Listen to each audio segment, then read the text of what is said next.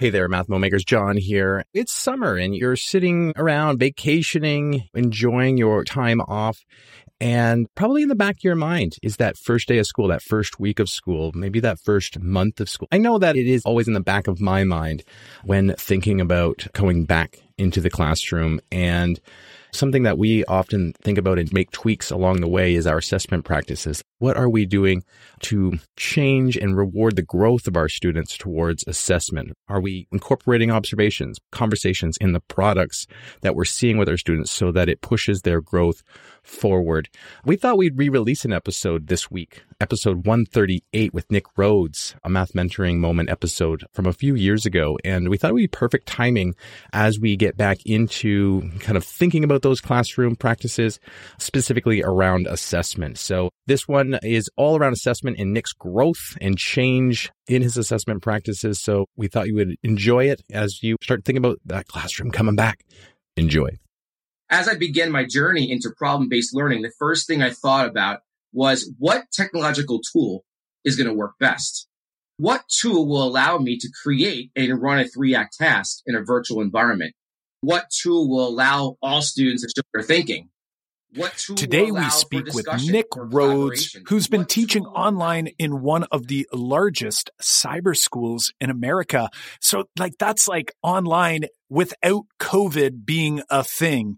Nick shares his story from transforming from a rock band frontman to working in accounting to teaching math to being a founding member of our Make Math Moments Academy to becoming a rock star online teacher. What a journey. Nick is now wondering how can he adjust his assessment practices so that they line up with his problem-based approach to teaching mathematics. This is another Math Mentoring Moment episode where we talk with a member of the Math Moment Maker community, a person just like you who is working through some struggles. And together we brainstorm possible next steps and strategies to overcome them. Let's hit it!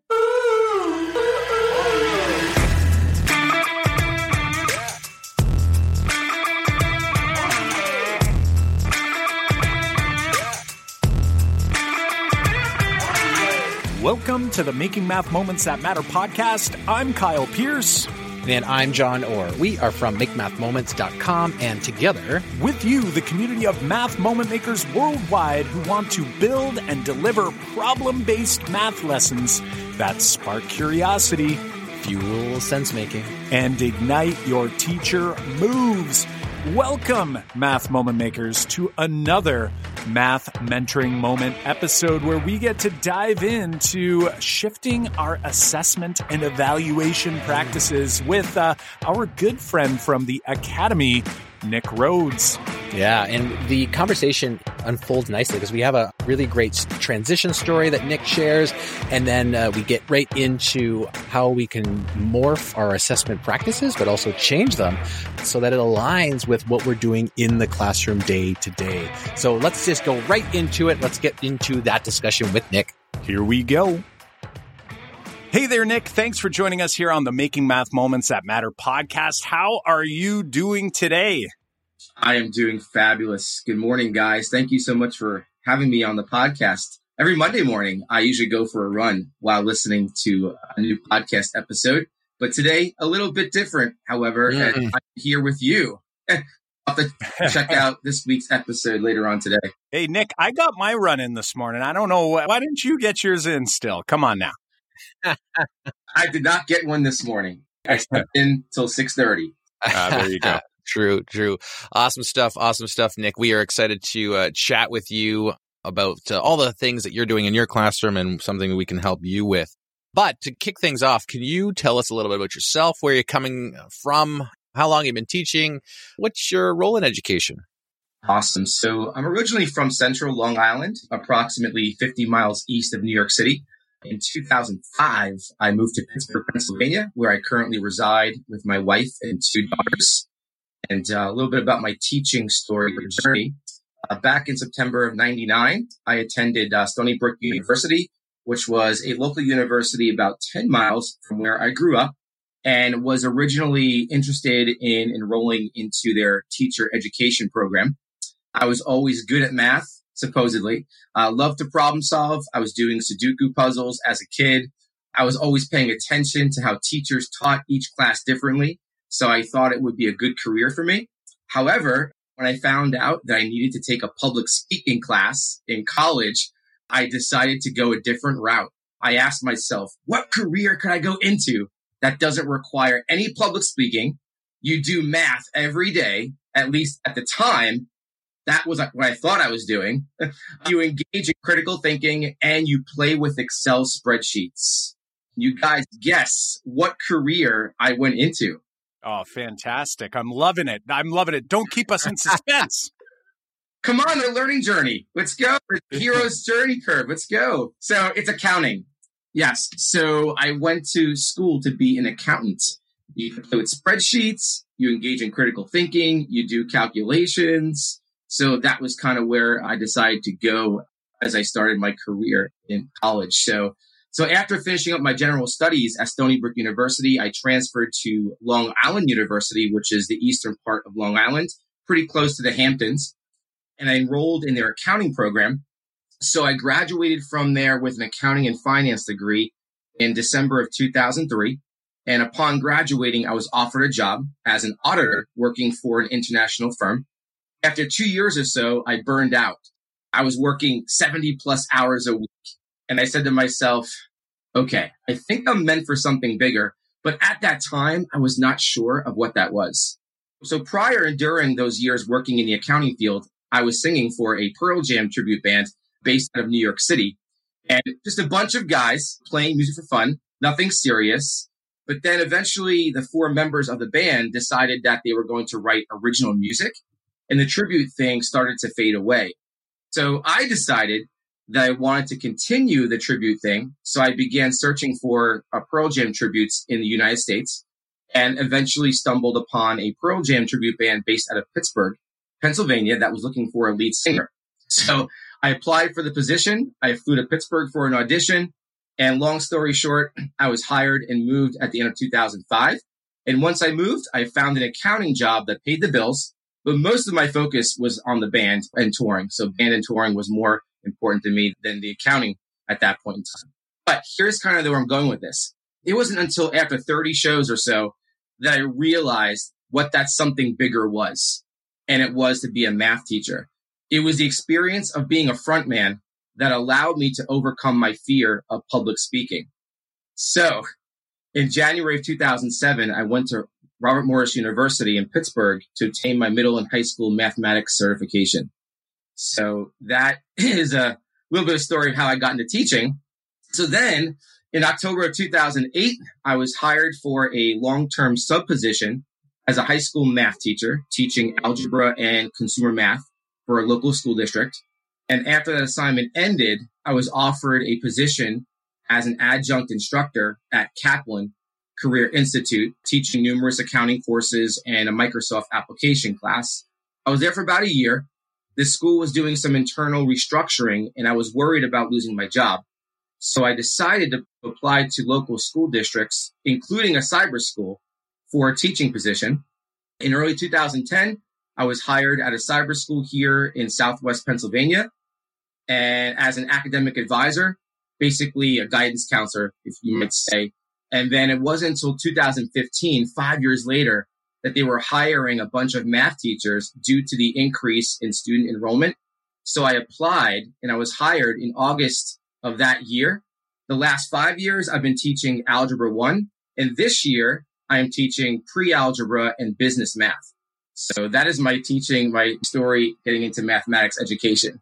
Well, I'm telling you, first off, what a journey. But there's one part of this story I want to get a little clarification on. I'm picturing Eddie Vedder or someone who's being Eddie Vedder on stage. And through that process, you realized your true calling to be a math teacher. I want to know more about that. And actually, and I'm sure you know this, Nick, from being a part of the Academy and also listening to uh, many previous episodes. I had a little stint growing up in a band as well. And uh, now I'm going to go back and I'm going to start thinking like John, like maybe that's where my calling to be a math teacher happened and I just didn't realize it at the time. Maybe you can help me out with that, Nick. What helped you see that, you know what, I want to head into math teaching? You've overcome this fear of obviously, like you had mentioned, public speaking, which again, like teaching is kind of like a permanent public speaking gig, right? So what happened there? Where was the click? And then we want to dive a little deeper and go back to your own experience in the math class.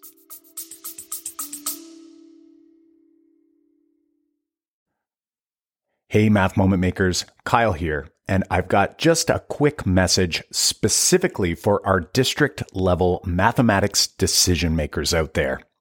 Do you feel like you're spinning your wheels when making district level goals for mathematics programming from kindergarten through grade 12?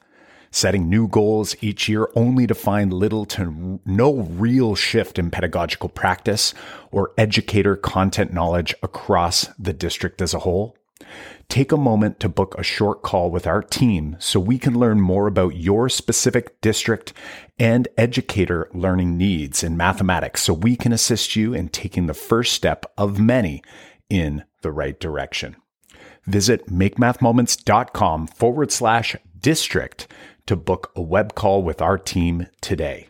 We have a limited number of spots for districts just like yours, so don't wait. Head to makemathmoments.com forward slash district and grab a spot in our calendar now.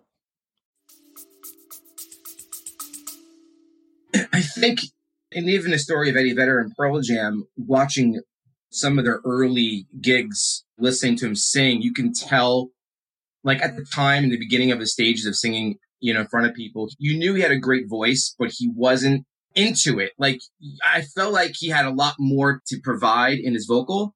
And I think it was a year or two later, once he started to become more comfortable in his own shoes and realizing, okay, like I have a lot of emotion to provide here. I need to give it my all. And I started noticing a difference in his voice. It became more powerful. You can feel the lyrics. You can feel the emotion. I kind of relate to that in my own experience as being a frontman.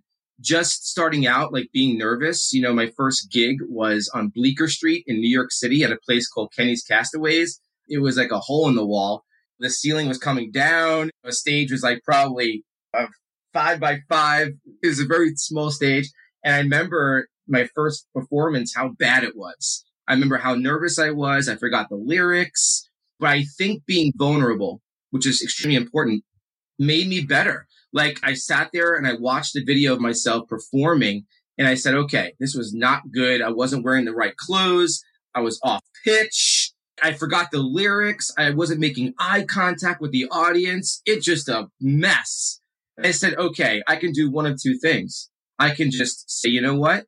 I'm done. I'm going to wrap this up and do something else. Or I'm going to learn from the experience and I'm going to get better. I'm going to work on these things one at a time. And that's what I did. I just worked on getting better in all aspects of performing. And over a couple of years, I started to find myself. I'm like, okay, I have conviction. You hear me sing the songs. You can relate to the lyrics. I'm performing to my best. I'm giving it my all. I think it's over time where you start to feel like, okay, this is what I'm supposed to be doing right now. I'm supposed to be performing these songs. I'm going to do and that's exactly what happened. I just got better and better as the years got on and got more comfortable. At that time, I realized I don't know what show it was or if it's a show at all. It could have been just, you know, I'm sitting there in my house or just thinking about performing and I'm thinking to myself, you know what? I think I'm now ready to quit my accounting profession. I wasn't having fun. I didn't enjoy my career. So maybe it's now time for me to experience what I really want to do is become a math teacher. I think that's where I just decided to go for it. And I remember in my public speaking class in college, I did very, very well on my first public speaking assignment. And I go back to my experience as being a lead singer of a band. And now with COVID and all, we're not performing much anymore, but I do practice that behavior on stage. Even though I'm not there, I do it in my own house to make sure that I'm still giving it my all. So that's kind of my story there. Awesome stuff. And, you know, I think it's if we kind of think about your reflection process, you said you needed to slowly increment, get better at different things. Like think about that as a teacher, because that self reflection is so important for us as teachers to do as well. And you were kind of modeling that in a different field and also led you to the teaching field. So it's a lot of vulnerability, a lot of ongoing process of how you can get better as a teacher, how you can get better at whatever task that you would like to do. So uh, appreciate your story there, Nick. Let's dive a little bit deeper into your math moment. I know that you've listened to most episodes. What's a math moment that when we say math class triggers a memory for you? I'll give you the follow up right away. We're going to ask how that influences your teaching. You ever see the movie Groundhog Day with Bill Murray? Oh, yeah. that pretty much sums up my experience all the way back to sixth grade.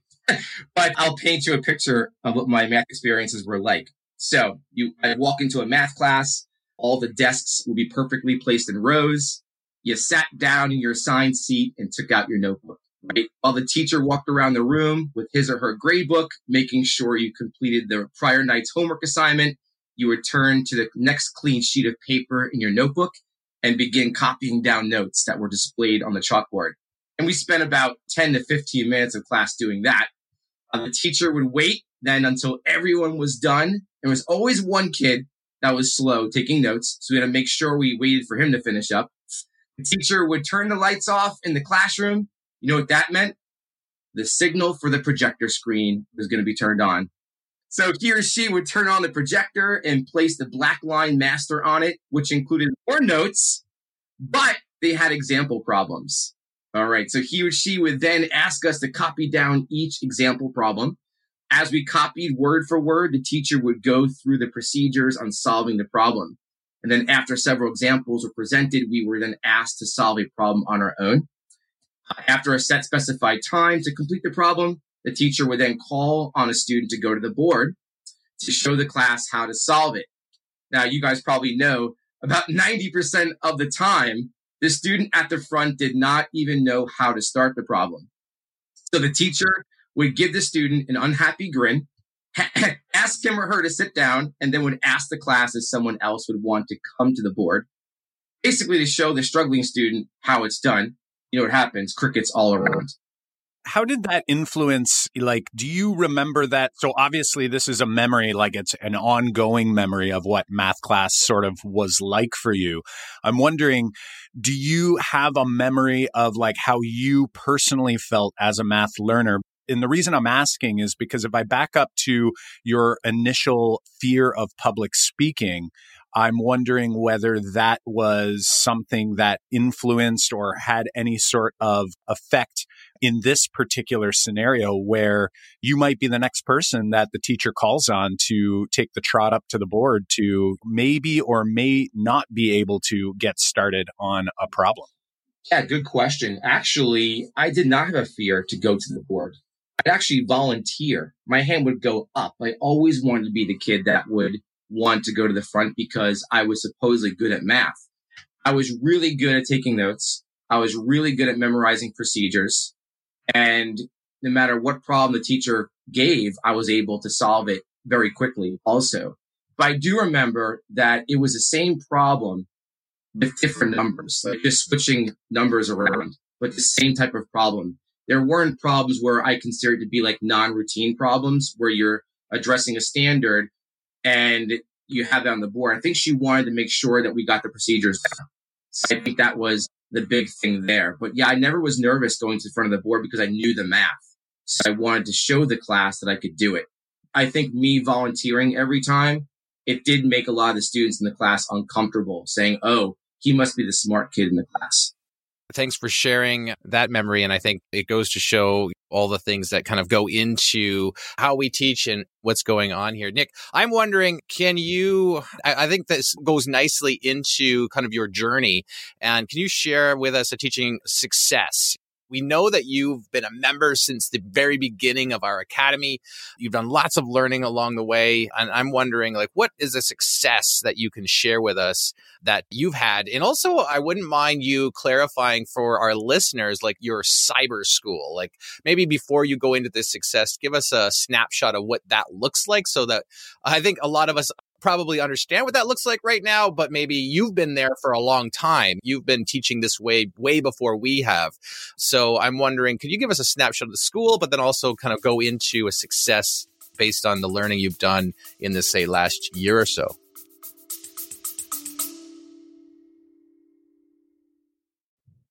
Hey there, math moment makers. Are you a dedicated listener?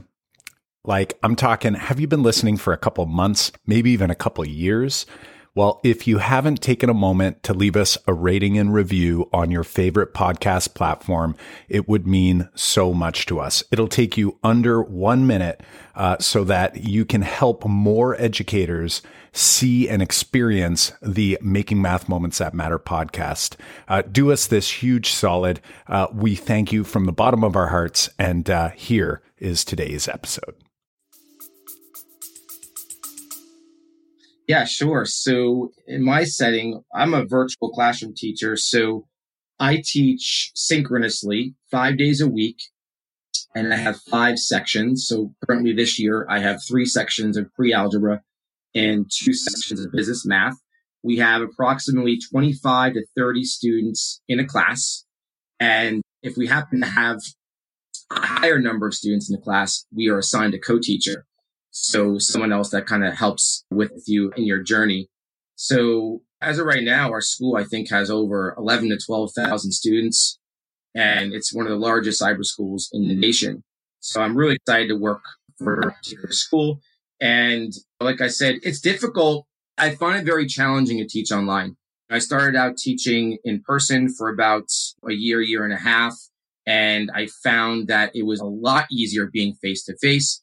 So of course, being, you know, remote has definitely have its challenges. And I listen to the podcast, I listen to people who are now remote, who've been teaching face to face, and I'm listening to them and their struggles. And I do still have the same struggles they do, even though I have a lot of experience teaching online. I still have those same struggles those teachers have that have been teaching only for maybe six to eight months online. So I try to listen to them and take what they're saying and try to apply it to my situation. It's one of those things too that I think I don't know if we'll ever be able to fully replace that face to face experience. And in some ways, I kind of hope we don't or we don't figure out a way because there's something about that human connection piece, right? And and I was actually just speaking with a neighbor who is doing his work all online and now they're talking his company's talking about going completely virtual and only meeting once every quarter and we were just discussing some of the negative impacts of doing something like that, just that lack of human interaction. So, you know, in some ways, I think we don't necessarily want to stay online forever necessarily. And in some cases, I think there's students that really benefit in that learning environment. So having that option for them is really good. But I think it's still going to have the many challenges that we're experiencing along the way. And I guess trying to figure out how we can do that best is is something that we'll all continue to work on here together. And I want to go back to John's question here about a recent success. And actually, I'm wondering if you can kind of like maybe rewind back a year or two ago and sort of like help people picture where you were from a pedagogical perspective, from a content knowledge perspective, and then maybe share some of your learning along this journey and where you are today. Like, what does your classroom look like, sound like, say, two years ago? And what does it look like now? I also want to caveat here that we're not suggesting th- nothing's perfect, right? No one's class is perfect. So we're not trying to put that pressure on you. But what are some of the things that have changed that you're seeing and you're experiencing like a difference in how your students are learning and, and how you're able to facilitate lessons? Sounds great. I'm going to go back, if you don't mind, to my experience as a student because it does relate to where I am currently. So I look back at my experience as a student, I couldn't help to think that this is the way math should be taught. I mentioned earlier about being taught in a traditional fashion, copying notes, going over examples. And then, you know, you get the, the homework assignment, you get some time to work on it in class, and then it's the same thing the next day. So I'll be honest, my first two years as a teacher, I did the same thing that all my math teachers did. And I used to teach math based on how we learned it. So my first couple of years, I did exactly how I experienced it.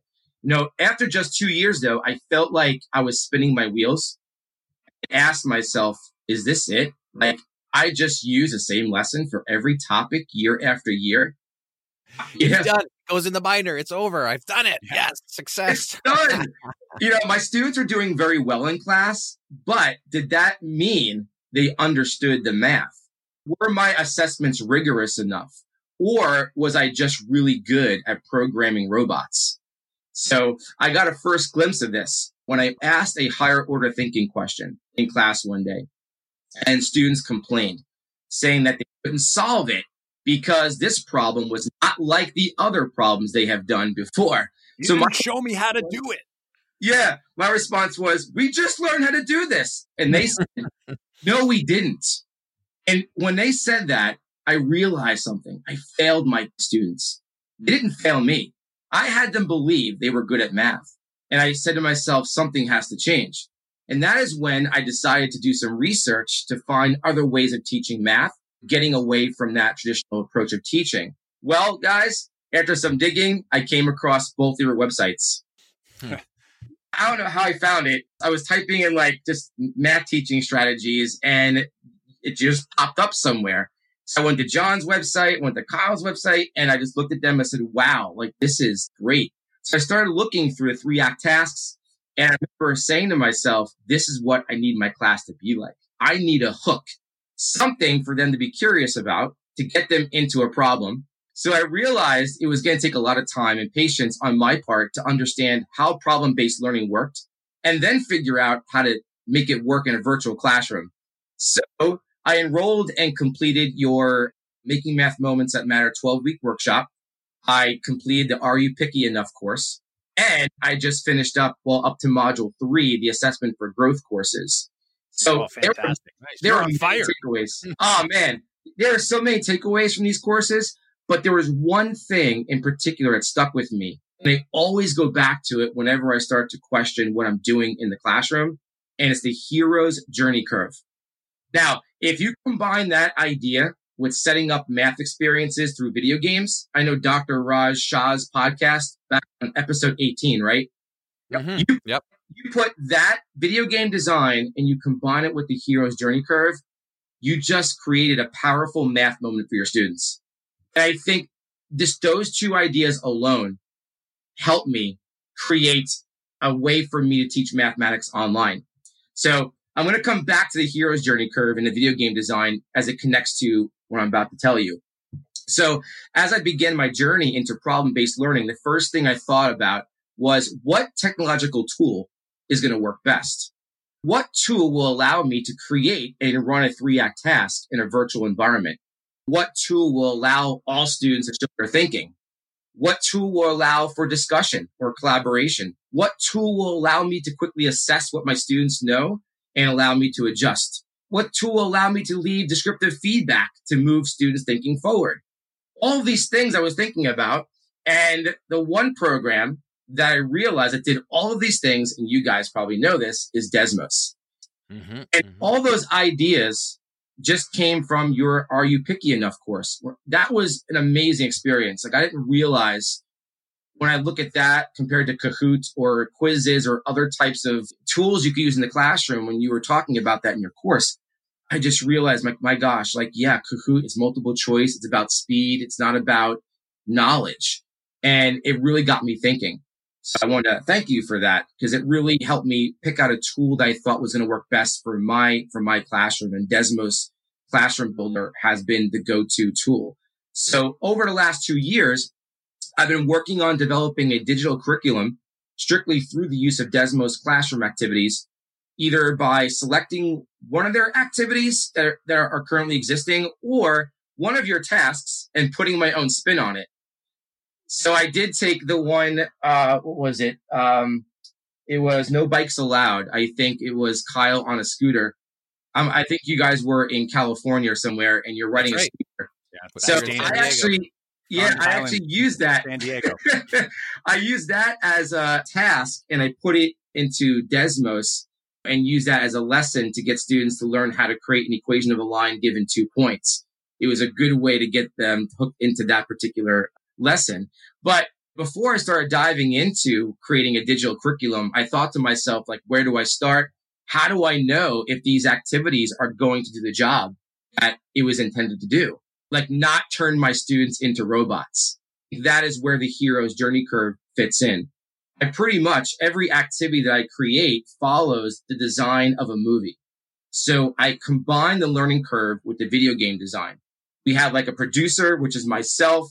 I'm responsible for creating the overall experience, carefully design the movie so that the learning goal is not realized until at least the last third of the movie. I know you mentioned in one of your modules that you don't want the learning goal to be established too early. It kind of ruins the surprise. It's like, it's like you don't watch, you get the ending of the movie before it even starts. So when I produce a movie, I always think about what is the learning goal that I want to come out in the end. Uh, so that's the producer. That's me. My job is to make the experience. The actors are my students.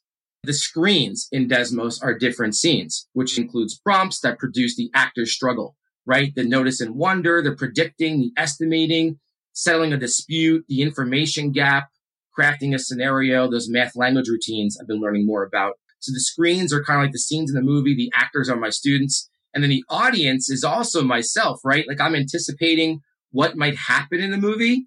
I'm monitoring what the actors are doing. Maybe some foreshadowing there of what's to occur on later screens, which is the first two practices of the five practices. So I developed a spreadsheet that follows what I call like a quality assurance check. It encompasses everything that educators have shared, either through sessions in a virtual summit, an episode from your podcast, or a book that I've read. Open middle problems, mathematical language routines, math debates, the five practices, so forth and so on.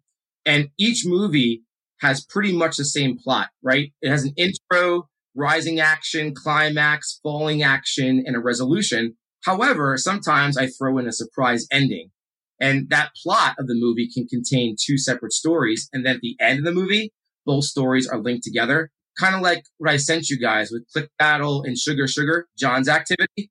At the end, I was able to relate the Clickbot battle and Sugar Sugar together for one final screen. So they can relate those two things together.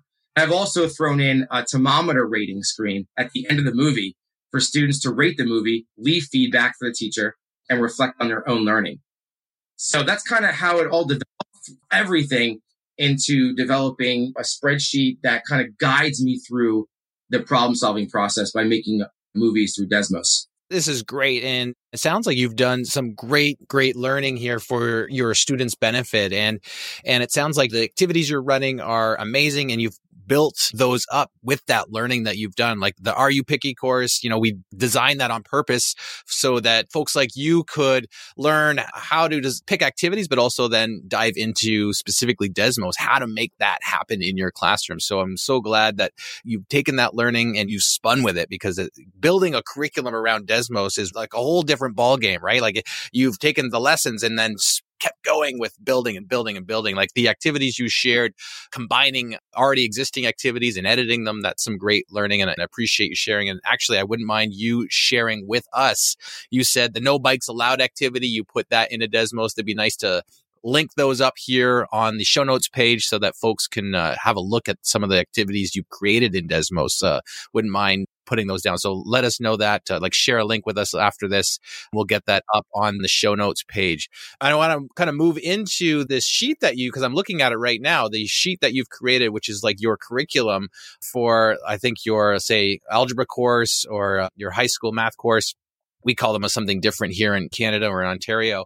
And I'm wondering, like, this is some great stuff. Like you've already kind of mapped out like where your learning goals are. You've mapped out what your big ideas are. You've mapped out what problem based activities are going to hit those learning goals. I guess my question, Nick, then for you, like, like you've done a lot of the work that Kyle and I did a number of years ago when we built our curriculums for our courses, and it looks so similar. I guess my wonder is like, what's your pebble in your shoe right now? Like, what's kind of got you up at night when you're thinking about like, I wanted to call these guys, I wanted to get their take on something. What is that thing that you want us to kind of chat about? Because it looks like you're doing some great stuff here. Yeah, I believe I have a pretty good handle on student engagement and creating mathematically rich activities like that. I'm getting better. We always get better, right? We're never perfect, but at the point where I'm ready to move on to a different piece of my practice and the assessment piece, which I think all teachers can say is the most challenging. I feel that it's out of whack. Like the students' marks on my assessments do not align with teaching through a problem based approach. Like what I'm doing here, which you see in the spreadsheet, making sure I've crossed my T's, dotted my I's, and providing that rich learning environment for those kids, they're not performing as well as I would thought on my assessments. So I'd like to have some ideas, maybe brainstorm on how to close the gap so that the marks properly align with the rigor in my classroom. Gotcha. I love it. I love it. Assessment is so challenging and it's so big. And it's funny because a colleague of mine, Yvette Lehman from work, we constantly go back and forth and she's got so many great ideas in mathematics. She's very, very strong with assessment. And we talk about assessment a lot because like to her, everything begins with assessment. And I agree with that statement. But at the same time, I'm mm-hmm. like, it's hard to begin with assessment when it's like you're trying to piece together all these other things. So your journey sounds very similar to our journey, John and myself, with that we kind of focused on engagement first. It was like I couldn't get high school kids to look in my direction. So it was like I needed to get that under control, or at least that's what I thought I needed to do. So we focused there. It sounds like you've done a lot of work with that, especially doing the online workshop really helps with trying to get students to engage in the mathematics. But then comes this challenge and teachers say this a lot when they start shifting.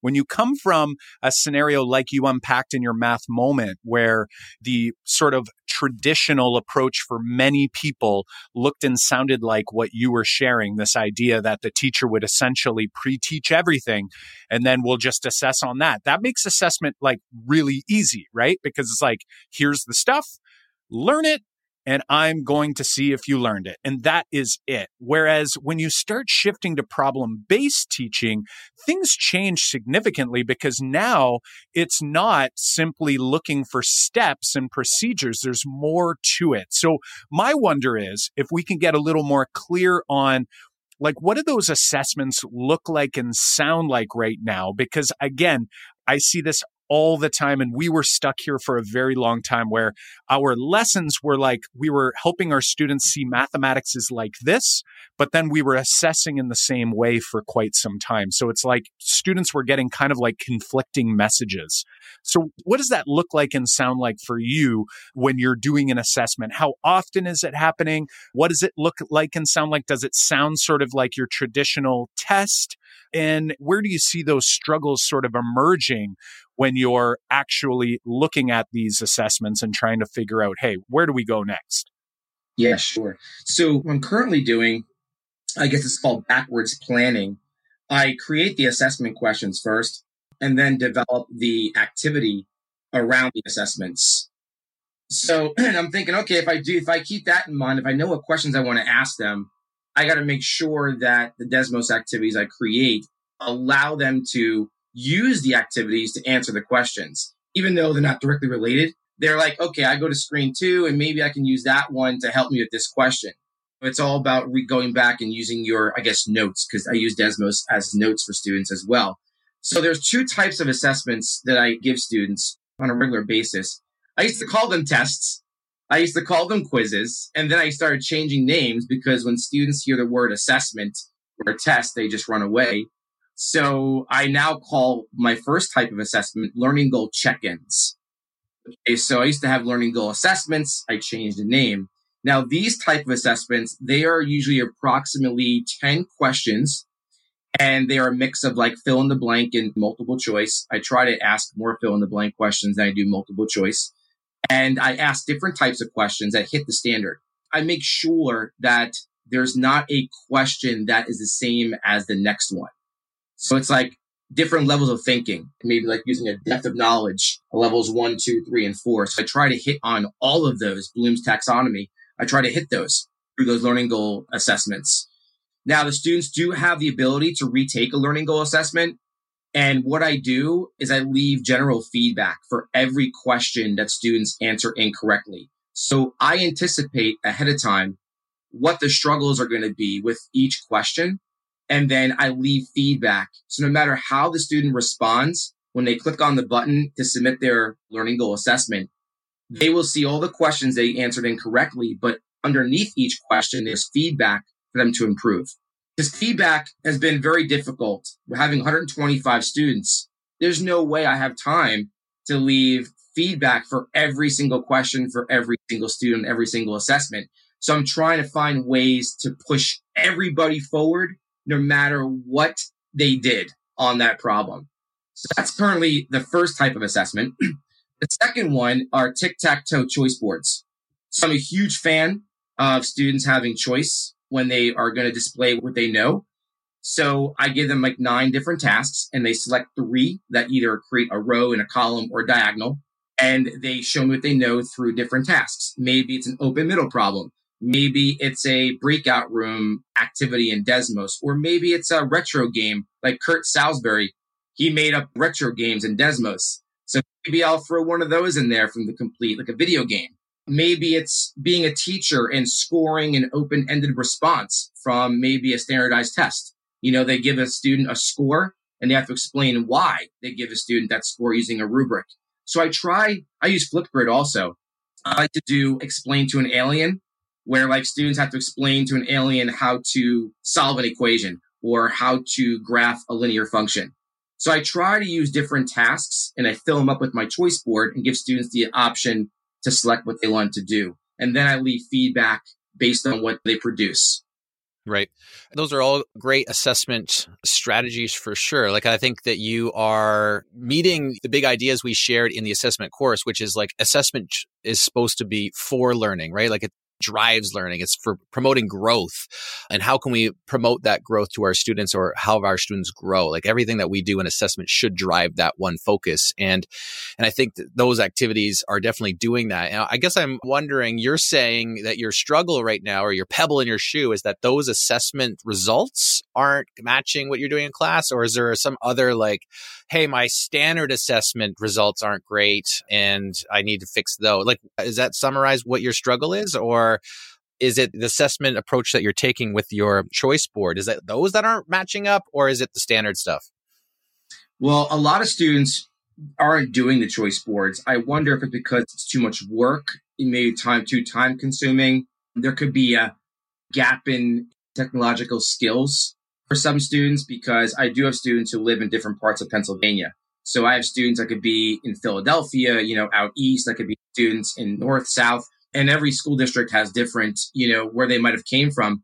Use of technology is different everywhere. So it's possible a lot of these students don't have the necessary skills to be able to download Google Slides and download to PowerPoint and then work on it and upload the PowerPoint to the assignment. I don't know for sure, but I will tell you, I am looking for other ways of gauging their learning. And I was wondering if I could figure out a way through the Desmos activities to use that as summative assessment, like gauge the student learning growth over time. Maybe there's like certain screens I can look at and say, you know what? The students didn't do well in this assessment, but I could see here in this activity that they've grown from screen one to screen 20. And can I use that justify a, a mark that can replace their assessment score on, say, a learning goal assessment or a choice board. So that's what I'm kind of thinking about. Uh, let me ask you this, Nick. Like in a perfect world, if you had a magic wand, what would that look like for you? Like if you could say, I'm going to, at the end of the course, create a mark for a kid, and that's going to represent their learning what would that like perfect magic wand world look like for you, uh, especially in an online world? Because I think this is an important question because I think everyone right now is trying to wonder how do I give assessments or how do I give a mark to students that I don't see face to face? I'm wondering like what would your perfect world look like if you could say this is the mark at the end and how did I get there? I would love to create a digital portfolio. That is something I think is the answer is having the learning be captured throughout the course of the school year. But unfortunately, with the way our school is, we need to report grades almost on a weekly basis. Like there has to be marks in the grade book. I can't just leave feedback and have a book be open. So I need to put marks in there. So if I had the choice, I would have one grade and it would be the portfolio and just updating the grade as students are learning through the course. I'd like to still do that as part of the grade, but it's like, okay, you have all these assignments, say 15 assignments in the grade book, and you have all these learning goal assessments that are based out of 10 points. Then you have tic tac toe boards that might be worth a little bit more. Is it too much now to add a portfolio as part of their grade at the end of each quarter? So try to do after three learning goals have been, you know, we, we talk about three learning goals. I then create a tic tac toe board.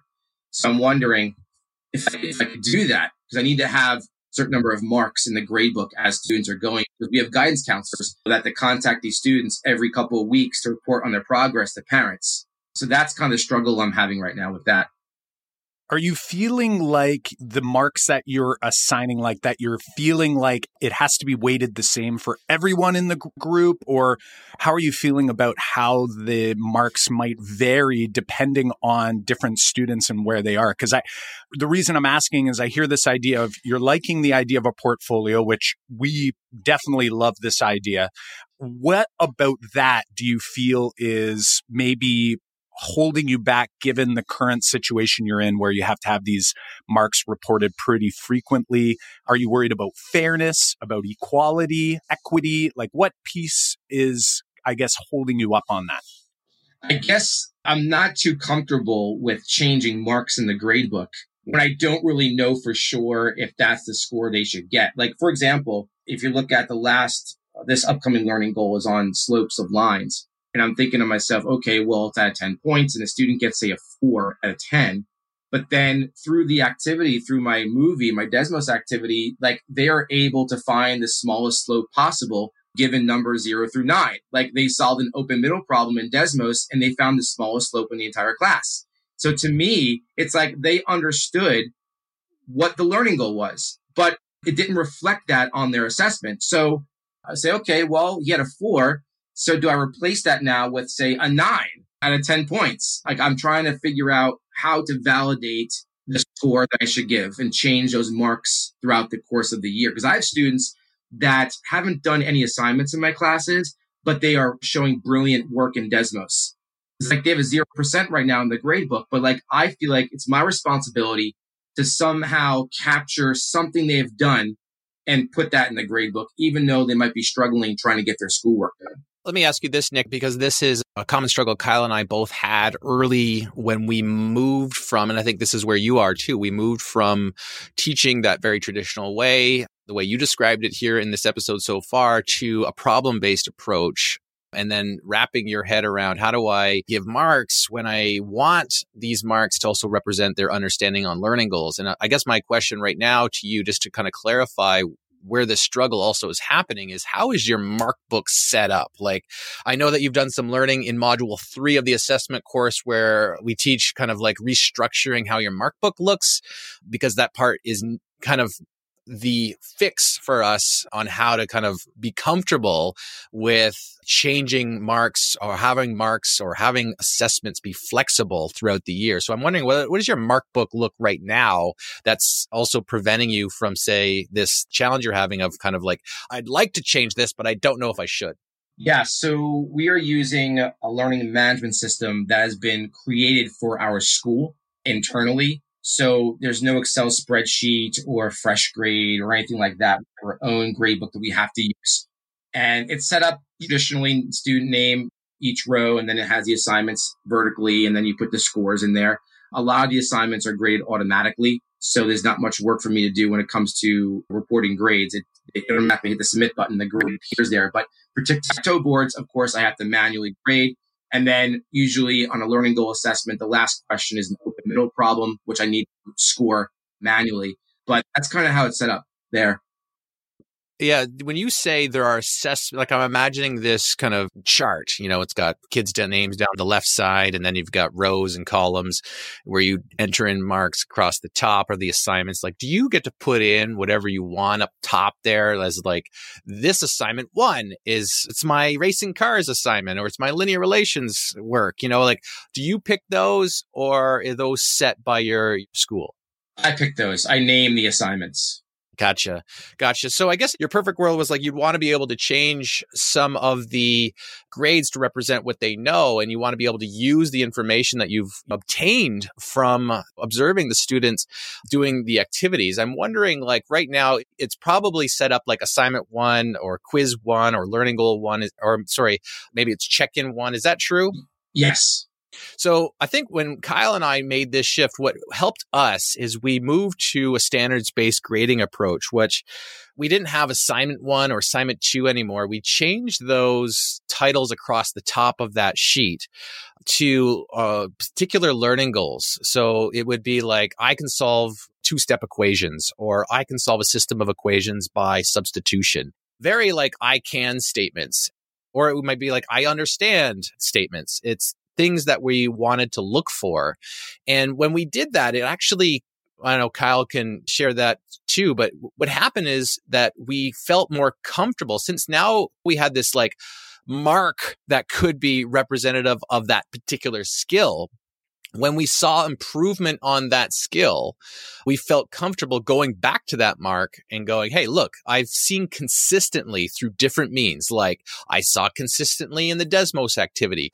I saw consistently in a conversation I had with that student that they understand that skill or they can do that skill. And then we felt comfortable going back to that mark that was in the mark book and swapping it out with a new mark. And that would then keep track of a mark for that particular skill. That helped us that stumbling block we had, like you're having, is that I don't feel comfortable changing a mark because I don't know exactly what it's supposed to mean. If you change the meaning behind what you're capturing, then I think that can help you feel comfortable about going and swapping things out. We definitely write down all of the changes that happen along the way, but that documentation of changing a mark based on information and the information doesn't have to be just product all the time, like a quiz or a test. And that allowed us to go, Hey, look, I saw work here. I observed work here. I had a conversation with work here. I'm going to use that with my professional judgment to say that this kid's learning is this particular score on that learning goal. And I think here in Ontario, we actually have to do that. We have to use observations, conversations, and product, all three to influence our kids' grades, not just products. I'm going to stop here, let Kyle jump in, or Nick, maybe uh, you want to comment on that thinking. Yeah, I can comment on what you said about uh, conversations and observations. So that's something I considered using conversations with students, but I realized it was too time consuming. So I have a 50 minute online session, which equates to about 30 minutes face to face. So everything done online takes a little bit longer. So currently I don't have any time built into the class period to do that. But I did take your advice on maybe creating mastery days or learning goal improvement days. So like on those days, I have students choose what they like to do so they can like review and address feedback on assignments. They can revise their work in a Desmos activity. If their thinking has grown, I give them the ability to revise their work in Desmos.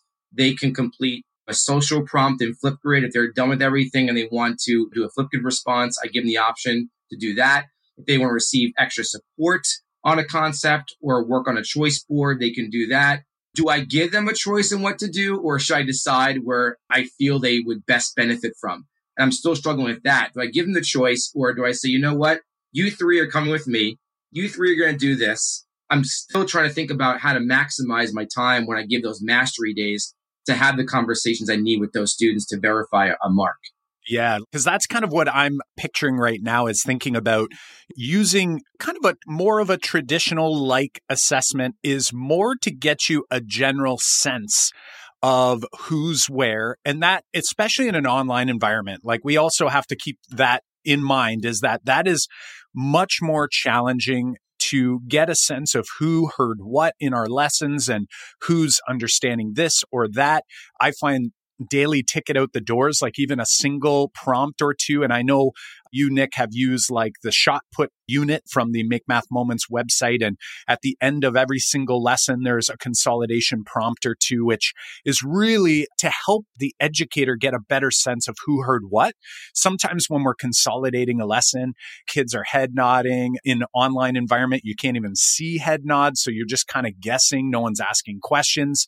So those consolidation prompts are really helpful to get you a sense, a general sense on a on a daily basis of who heard what so that you can document some of where students are and help you determine what else do I need to know? And I think this is the challenge, especially in math. And Nick, you being someone who started going into that accounting field, it can be really tough when people who especially have sort of like a math background, an analytical sort of thinking brain, it's really hard for us to kind of shift away from this idea of like, everyone write this assessment.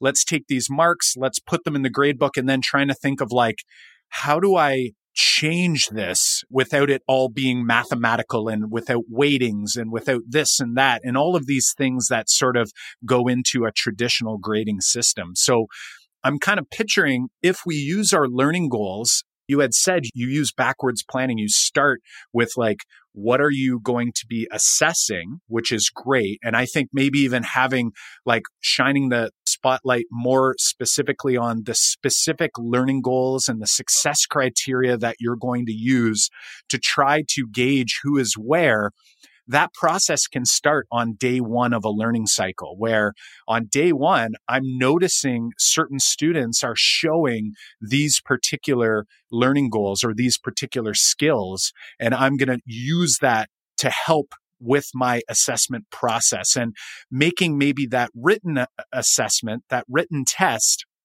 as something that's obviously going to influence your understanding of who heard what, but then using that as your information on which students you want to talk to and about what.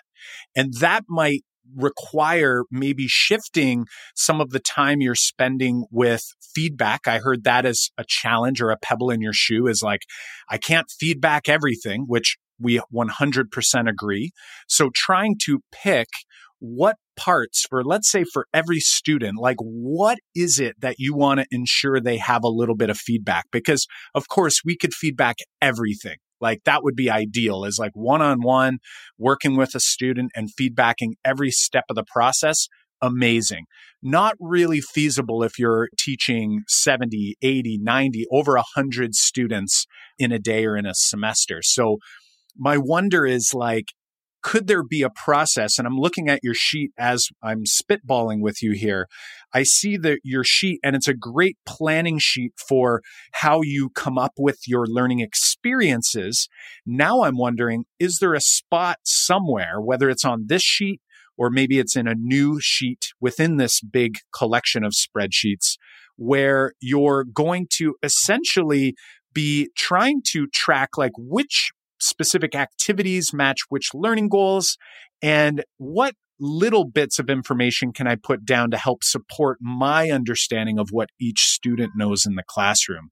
So there was a lot there that came from John and I over the past few minutes here. So we, we want to pause, sort of get your thinking. Like, what are you chewing on right now? What are your thoughts? And we can dive a little deeper here. Yeah, great. So I was thinking I'd like to have a couple screens, maybe one or two, that when I'm looking to gauge the students' learning, I can use that as their summative assessment. You know, I was thinking like maybe like a which one doesn't belong, or a would you rather, or a two truths and a lie, like some way at the end of the activity to get their understanding of the content. So that was something I was thinking about was trying to include some additional screens or for, for that. Cause I really would like to have something, even like just a prompt at the end. Like you said, using a prompt to say, okay, here's a question. And depending on how they respond to it, that would at least give me an idea of what their current level understanding is. And they can always update that response as they go through and address my feedback. So that's one thing that I was thinking about. I'm a big fan of polygraph games, the guess who games. Maybe I set up a day, you know, during mastery days, I grab the kids I want to have a conversation with instead of having a group conversation with five students, maybe we all just play a game of polygraph and see what kind of questions they come up with. I can gauge your understanding on what types of questions they're going to ask their peers. Just trying to think of different activities that I can do to keep the engagement up, but I also can use as formative assessment.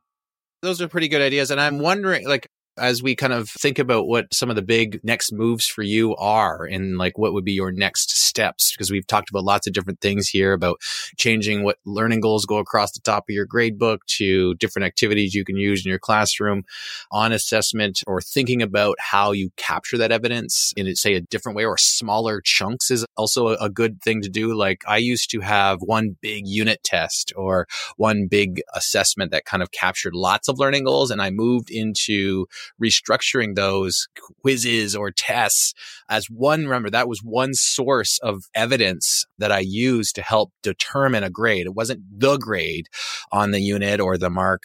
It was one source because I used the observations from those activities I saw. Like what Kyle said is, is that when you go into that activity and you have things you're going to look for, like these are the outcomes that I want to come out. And if I see them, I'm going to do a little check mark on a kid's name to say, Hey, look, I saw that. And I can use that to kind of shape that mark later on when I see that test. But the tests themselves or the quizzes themselves were a lot smaller than I used to have because then it, I could gauge and they were more frequent, but the, so it was the same amount of questions being asked, but it was, I could gauge where students were on those particular learning goals. And I knew a lot of information when I looked at that because I used to be able to go, okay, look at the test result. Here's one mark that represents the test. I know a kid's got a 60, but that didn't tell me a lot about the particular learning goals where I needed to help them the most. And also relaying that to the parents. Like you would say, like, uh, parent would say, like, what can we do to do better? And you would say, well, I see that you have a 60 on that unit test. Um, I guess do more homework or share more information somehow. But then if you had it broken down by learning goal, you can say, look, this learning goal you're doing really great at. I don't need to see more evidence from that. Like you've demonstrated that consistently over time. But this particular learning goal, I haven't seen a lot of information from you. And what I have seen isn't that great. We need to fix this up. Like you've got way more information when you break them into smaller chunks so that you know what kids can and can't do or what they know and what they don't know. So I think maybe that would be a good next step for you is like, how can you change some of your structure so that you capture more specific information so that you know a lot? And then it also will help you structure those lessons. Like, sounds like you're already structuring your activities to kind of look at those things, but now you just want to say, like, I want to pull that information so that I now have confidence that when I go to assign a grade, that that kid's grade isn't just the test mark.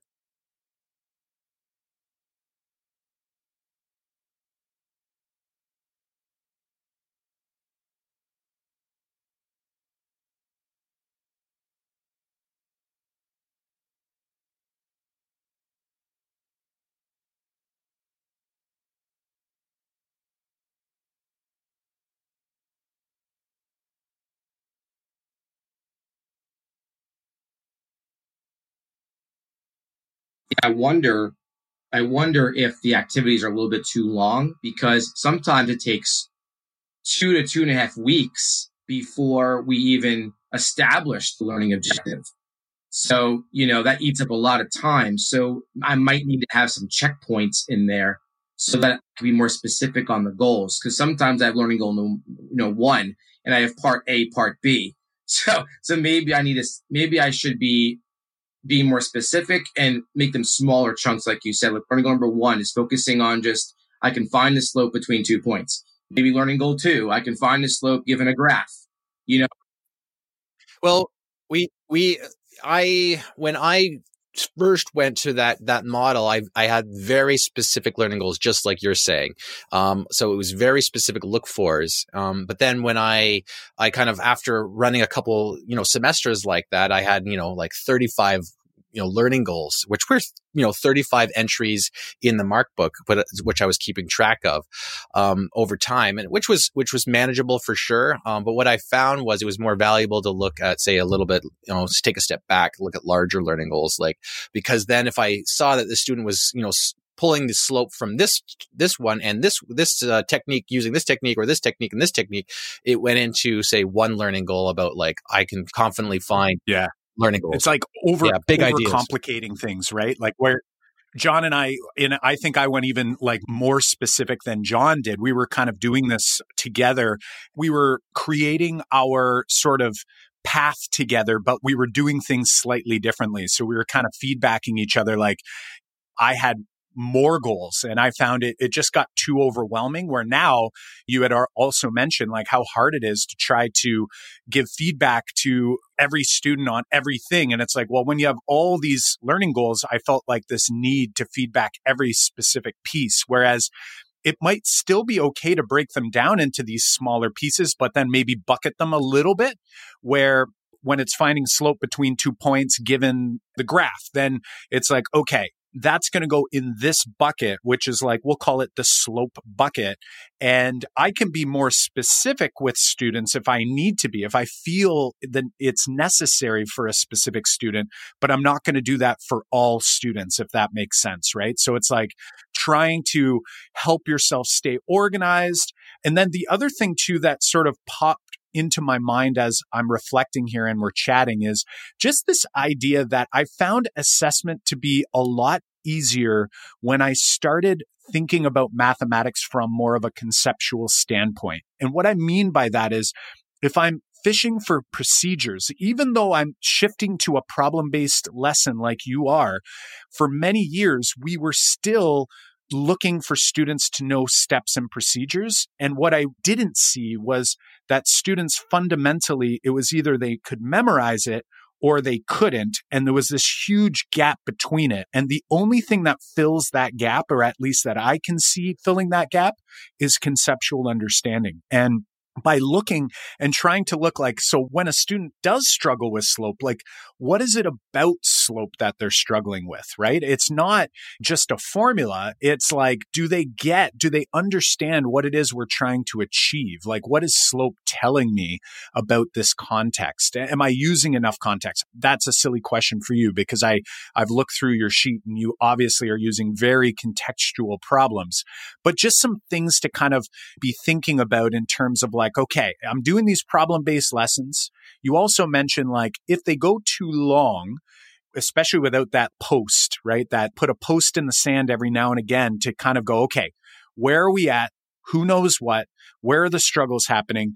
That can really help you from a feedbacking perspective. But if I'm waiting too long, before I'm getting like real true sense of where students are at, then we've got trouble. So for example, I went into a classroom the week before we went into the holidays and it was a virtual classroom and we did an activity and I gave a consolidation prompt at the end and I followed up with the teacher the next day and said, Hey, how did students do with the consolidation prompt?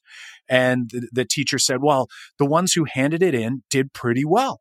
I was like, well, how many handed it in? She said, well, about eight out of 20, there was 20 in this class. It was a very small class for the grade level. And to me, right there, as an educator, I'm going, okay, like that to me is a huge red flag that if I wait two weeks before I find out that information that students aren't engaging in, in the consolidation prompt, then I can address that problem. I can touch base with the students.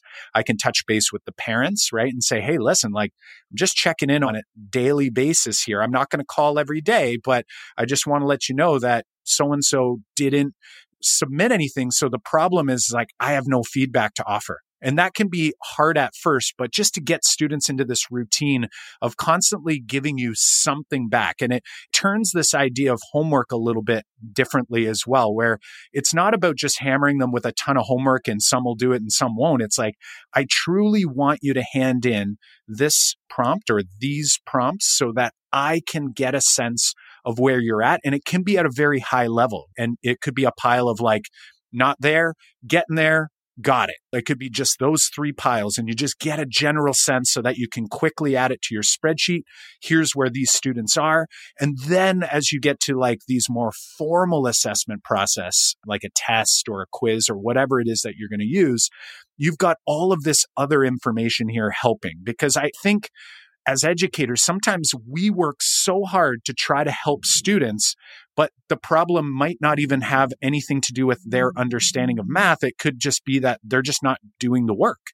And if that's the case, then that could cause some problems as well, right? So it's like trying to get a general sense, almost like a daily temperature. I know with COVID now, people testing their temperature every single day just to get a sense of like, where are people at and where are the students at as we're kind of making progress?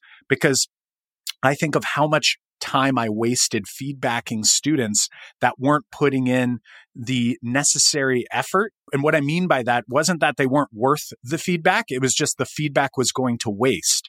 So I was spending all this time trying to feedback, but I didn't realize the issue was that the student wasn't engaging with any of the feedback along the way. So I wonder if we can maybe chunk this down, use those learning goals to help chunk it down and then almost have like a daily something that you get a sense. And it also might change students' perspective on like, oh, wow. Like when students ask in our classes and they say, like, is this for marks? Like that doesn't happen anymore because we're like, everything everything impacts your mark. Like everything you show me is going to be utilized to give you this grade at the end. And it's like, really, we shouldn't have to even say that. Like students, I wish they knew that all the work they put in is going to help them in the long run. But in reality, it's just like them knowing that we're constantly watching in order to help, not to hurt, like not to punish, but to help them, I think gives them a different sense of like why they're doing the work they're doing each and every day instead of just like waiting to cram for that test or waiting for the test and just not worrying about it. Big ideas here. We're going to pause get your response, and then we're going to talk about maybe some takeaways and maybe some next steps and uh, get you rocking and rolling here on a Monday because I know you've got that run is still in the tank for you, right? we'll see about that. Mm-hmm. Yes. Hopefully. But yeah, great information for sure. You know, just sitting here thinking about how to restructure the grade book in a way that accurately reflects the students learning over time you know, I watched a FreshGrade module lesson you gave, Jon, and using those shapes and all those different colors and all that. You know, I'm wondering if I can make something very similar to that, like in a, in a spreadsheet, like maybe a tab to what I currently have, and then give a prompt. I don't want to say call an exit ticket because you don't need to do that every single day, but something could be in the beginning of the lesson, maybe in the middle of the lesson, just to give me an idea of where students are uh, on that learning goal based on how far we've gotten so far in the Desmos activity, like some kind of checkpoint. Like, you know, when you're on a track, there's different checkpoints. I'm wondering if I can put something there or maybe just be, it could be something I do in the virtual classroom to get a sense of where students are responding in a chat, chat note with me or putting them in breakout rooms and they can do a prompt there. I can look at the work when class is over and put a mark or something in the Excel spreadsheet at that point in time and just kind of keep up with that throughout the course of the year. And then, of course, I can then somehow combine those scores and put them into the gradebook in any way that I feel is good or correct in, in my opinion. And then also instilling having those grades in there for the assessments as well, standing there, but not being the only thing that I look at when determining a final grade. So I, I'm thinking about all those things and trying to somehow make it all work. I do like using Desmos a lot because students when they come to class. They love it. Like they always ask me, like, okay, what are we doing today in class? We're going to do a polygraph today. So I'm wondering if I can use some of these screens to gauge your understanding and put a mark on and going from there. But uh, that's a great advice there. And I got to start thinking about how I want to do that, but at least gives me a step in the right direction. Right sounds like you've got some great kind of next steps. And I know that we'd love to follow up with you in the future in a few months. And obviously, we're going to follow up with you in the academy as you're going. Like you've got your progress log. We can interact there for sure in the academy, but we definitely could follow up vocally here on the podcast in about six months near the end of the year when uh, we kind of wrapped up 2020 and 2021 school year. But uh, before we uh, take off here for this morning, Nick, I'm wondering like how are you feeling right now after this call? Like you were coming in wondering some stuff. We're going to go out. You've got some next steps to walk away with, but how are you feeling so far about your confidence level on, on doing those next steps? Yeah, I feel really good. I'm going to take my skills uh, using spreadsheets and try to come up with something that's going to uh, align with the learning goals, looking at the grade book, maybe having learning goals up on top and being in more control of the grade book manually than having a computer give a score for a student. Just having more control over that and being okay changing scores based on students' progress. So I definitely feel more confident doing that now. I love it. I love it. And I think always thinking about like when there's something you don't know about a student, what they know, understand, or can do, asking. I think that's always a good one. And then also opening that door for students to have the opportunity where you give them this grade. And if they know that this grade is dynamic, that it actually is trying, you're trying, like never will you ever come up with something that's the right mark for a student. There's no way to do that. It's like an approximation based on what you know. And by opening that door for students as well to say, Hey, listen, this is based on what I know about you now. And if you think that there's some area that like I don't know enough about what you know, understand, or can do in this math class, I want you to come and tell me.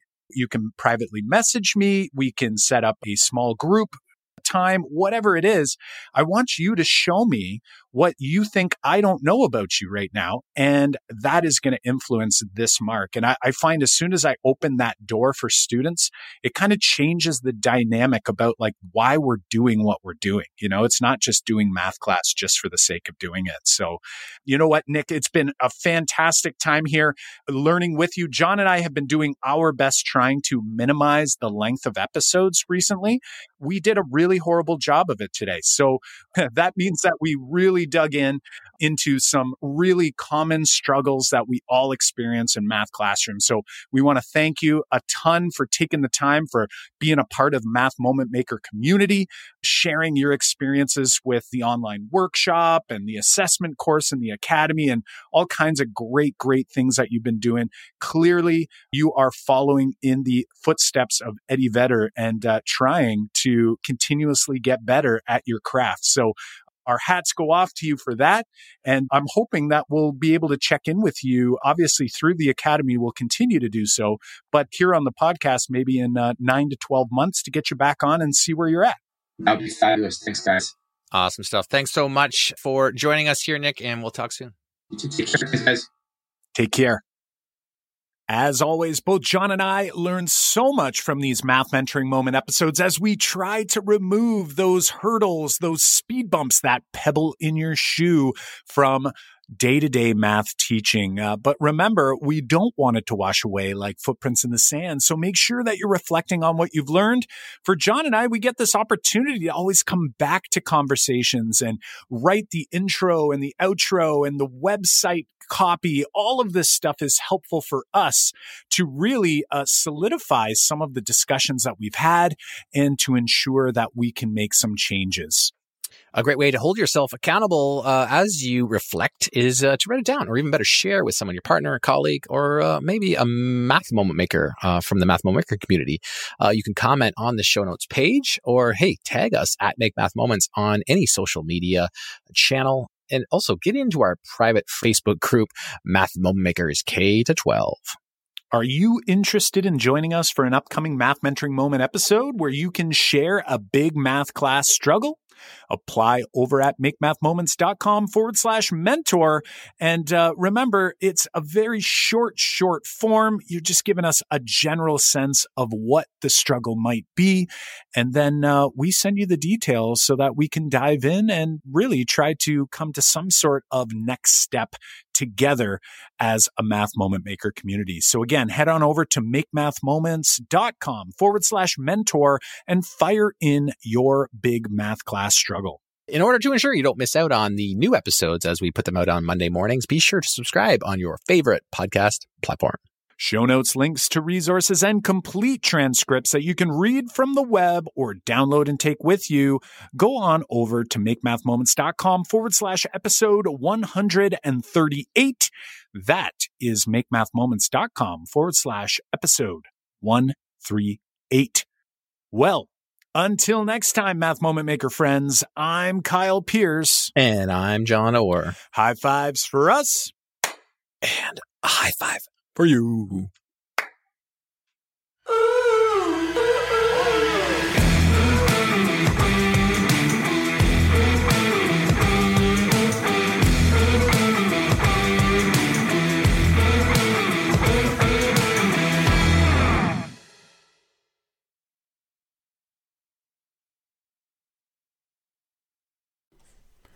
If you are a district leader of mathematics, a math coach, a math curriculum coordinator, a superintendent and principal, getting teacher buy in for effective math teaching practice is top of mind. And plans only go so far. You can make, you know, detailed plans and and carefully designed goals with clear objectives and key results that are measurable. But that can feel like it all falls flat if we can't engage our teachers in the work. Working with teachers who do not want to change their teaching practices is one of the most frustrating and challenging parts of our job. How do I help teachers engage in effective teaching practices when they keep pushing us away? If you can't reach the tipping point in mass adoption of effective mathematics teaching strategies, then it's it's likely we won't see student improvement in mathematics. We have a free training, uh, an accompanying workbook for leaders of mathematics like you. Uh, the, math, the Make Math Moments team, myself, Jon, and Kyle walk you through our four stage process uh, we use with district partners to create clear, measurable, sustainable PD action plans, but more specifically on how to also get teacher buy in so that it drives student engagement. So, step one register for this free training, get your planning workbook. Um, and then watch the training. Schedule some time on your calendar so you can watch it and go through the workbook after completing that workbook, you're going to have a clear, measurable vision, action plan for mathematics to get more teacher buy in, but also be able to hit your goals for the 2024 2025 school year. So head on over to uh, makemathmoments.com forward slash four stages to start this free training.